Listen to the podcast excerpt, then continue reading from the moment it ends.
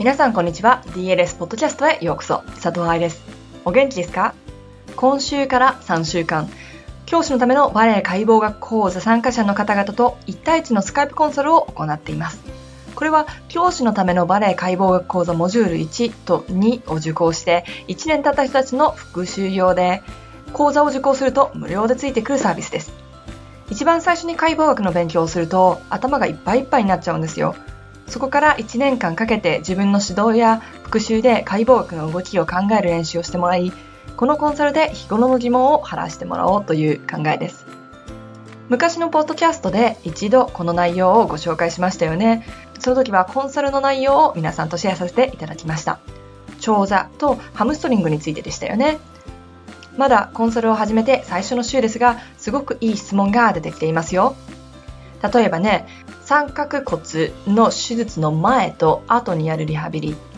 グランプリエでのお尻の使い方、長座とあぐらの違いや、表現力、ダンサーの成長や集中とメンタルとどうやって関わっているか。ダンサーじゃなくってサッカー選手だったらストレッチはどうするのかだったり、大人バレリーナさんのポーデブラだったり、プリエが使えないっていう意味や5番ポジションと1番ポジションの時の重心の違いなんていろんなこと。ねみんなが知りたい内容じゃありませんか？この中で記事にしたいものシリーズにしたいものもあるしセミナーで話さなきゃいけないなと思ってることもあるし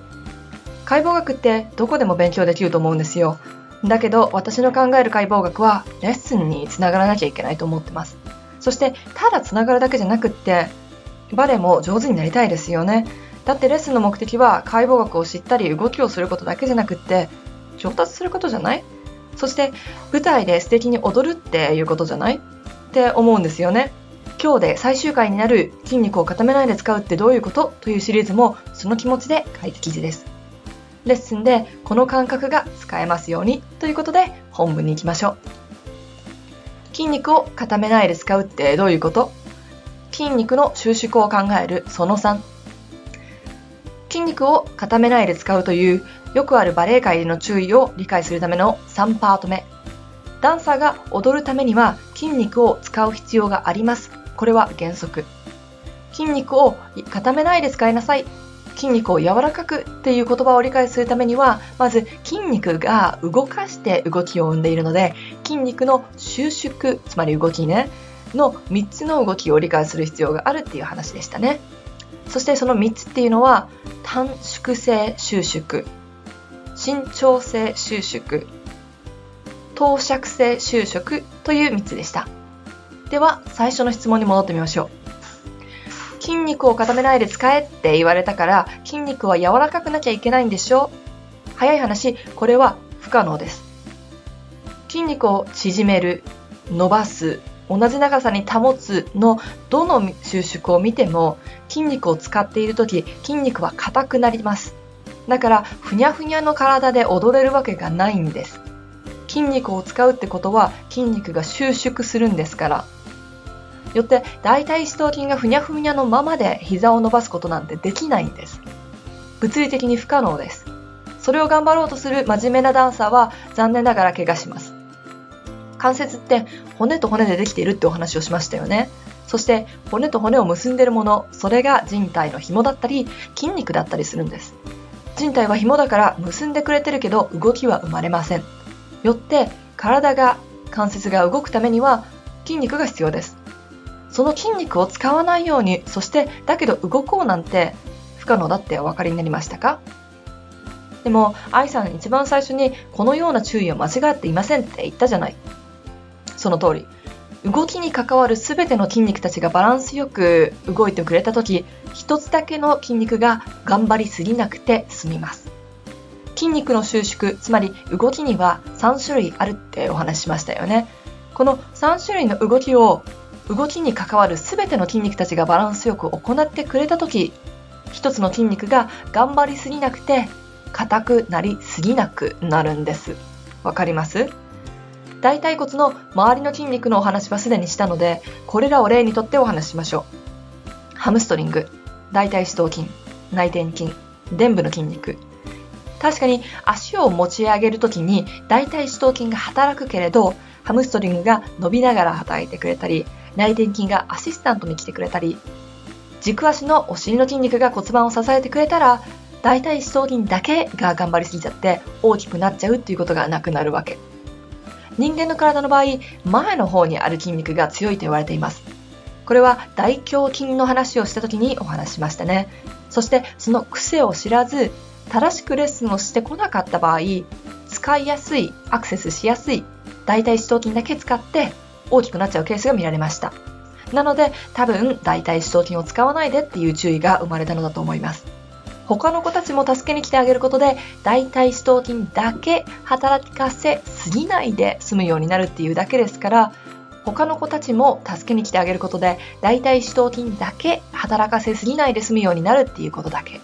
確かに他の子たちは弱いのでそのサポートとして強化エクササイズをしてあげる必要がありますがそれって大腿四頭筋を100%スイッチオフしろってことではないの。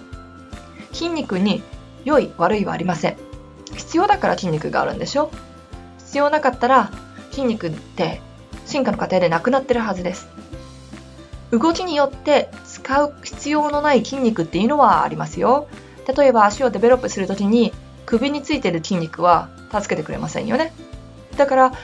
首を力んでしまったり肩に力が入っても足は高く上がりません。そしたら無駄の力を使うことになってしまうし見た目も悪い。だから正しい筋肉を使うイコール正しくない筋肉を使わないではなくって正しい筋肉が働ける環境を作ってあげることこれがゴールです。そのためには、まず筋肉のついている骨格、アライメントを正しいところに持ってきてあげる必要があるんですよね。だから私たちは最初、骨から勉強しましたよね。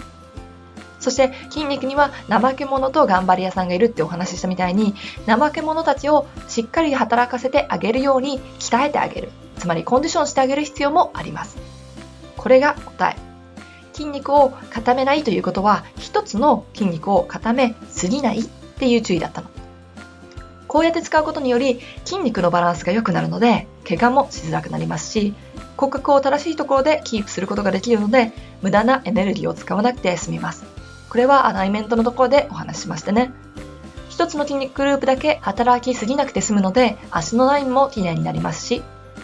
そして動きを止めないっていうことをこのシリーズの最初にお話ししたでしょう筋肉も常に動き続けている必要があるんです。なので固める、つまり動きがなくなるってことじゃないってことですね。ああ、長かった。わかりやすく説明したつもりですが、もっと詳しく知りたかったら、教師のためのバレエ解剖学講座などの DLS セミナーに参加してみてください。いかがでしたか ?DLS を読んでくれているみんなが、バレエ教師であるわけではないですから、そのうち解剖学講座もキッズやダンサーにお送りできるようになりたいなって思って計画しています。だって幼い頃から体に興味を持つって大事だと思うし、そうすることで上手になったり、バレエは習い事でも医学や科学、運動に興味を持ってくれたら素敵でしょ？どんなセミナーや記事が皆さんにとって必要か、ぜひ声を聞かせてくださいね。私に対しての質問でも大丈夫。私へのメールは hello.dancerslifesupport.com、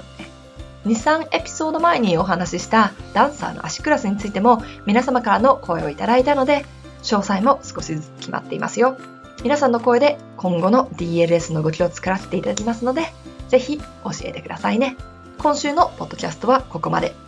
また来週お会いしましょう。ハッピーランシング佐藤愛でした。